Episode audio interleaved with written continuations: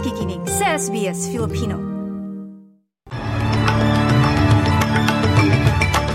Sa mga balita ngayong Lunes, ikadalawampu ng Nobyembre, taong twenty twenty-three.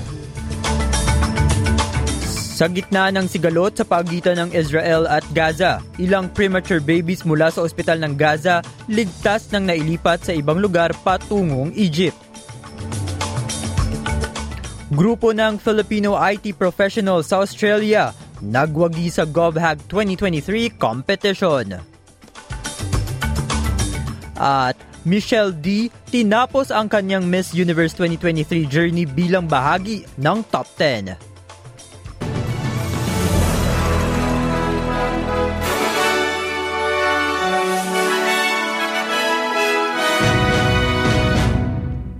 Para sa mga detalye, ligtas na nailipat ang thirty-one premature babies mula sa ospital ng Gaza patungong timog nitong linggo at nakatakdang ilipat ang mga sanggol sa Egypt. Sa gitna ng sigalot, sa pagitan ng mga Israeli at militante ng Palestinian sa paligid ng ospital, nagresulta ito sa kakulangan sa gasolina na nagpatigil sa mga incubator at iba pang kagamitan habang patuloy na uubos ang mga pagkain, tubig at medikal na kagamitan. Sinabi ng Health Ministry ng Hamas sa Gaza na nasa higit labing isang libong katao na ang nasawi mula na magsimula ang mga pag-atake at may mga ulat na nasa mahigit dalawang libong katao pa ang hindi natatagpuan.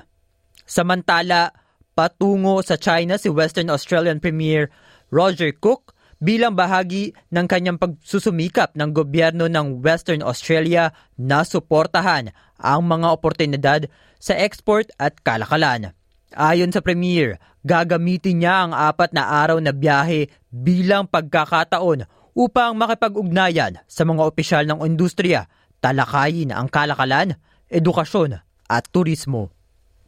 So this is our first opportunity to uh, to get across to China uh, as Premier to uh, really just link up with industry, with government representatives, particularly aviation industry representatives, to continue to grow and diversify our economy.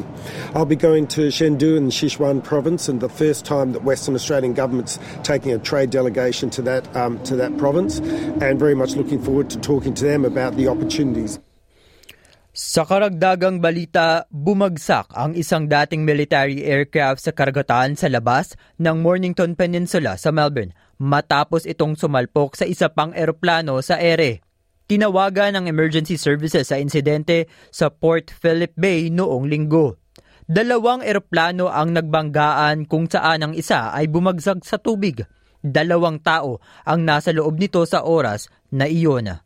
Ang pangalawang eroplano na may isa pang piloto at pasahero ay nagawang mag-land ng maayos sa Essendon Airport. Tatlong rescue helicopters ang patuloy na naghahanap pa sa lugar ng aksidente para sa dalawang nawawalang tao.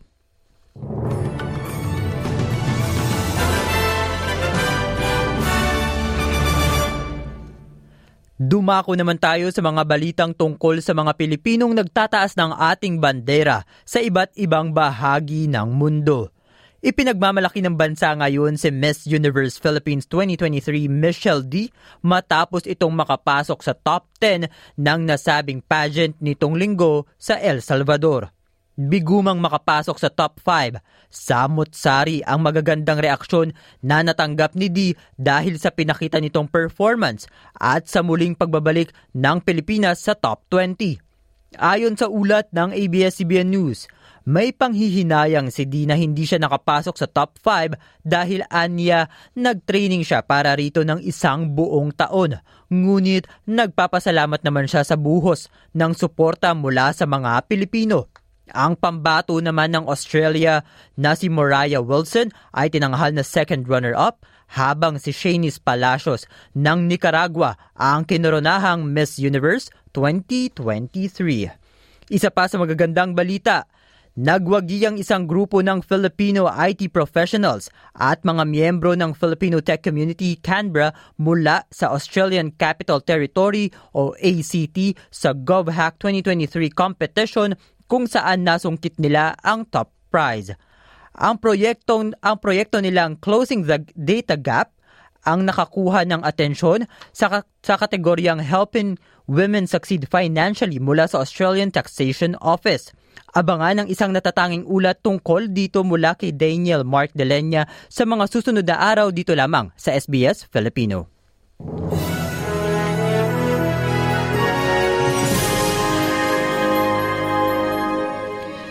Sa palitan tayo ng salapi ngayong Lunes, ayon sa Reserve Bank of Australia, ang isang Australian dollar ay katumbas ng sixty-four U S cents mula naman sa Bangko Sentral ng Pilipinas. Ang isang U S dollar ay katumbas ng fifty-five point eight six pesos at ang palitan ng isang Australian dollar ay katumbas ng thirty-six point one four pesos. At sa lagay ng panahon ngayong Lunes, magiging maulan sa Canberra at sa temperaturang twenty-six degrees, gayon din sa Wollongong at twenty-four degrees, Brisbane at twenty-four degrees. Posibleng umulan din sa Cairns at thirty-two. Makararanas ng bahagya hanggang maulap na panahon ang mga sumusunod: Melbourne at twenty-two, Hobart at twenty, Sydney at twenty-seven, Newcastle sa temperaturang twenty-seven degrees. Habang maaraw ang Lunes sa mga sumusunod: Perth at thirty-three, Adelaide at twenty-six, Darwin sa temperaturang thirty-five degrees. Para sa iba pang balita, bisitahin ang w w w dot s b s dot com dot a u slash Filipino at ang S B S Filipino Facebook page. Martin Tuanyo, S B S Filipino. I-like, i-share, mag-comment, sundan ang S B S Filipino sa Facebook.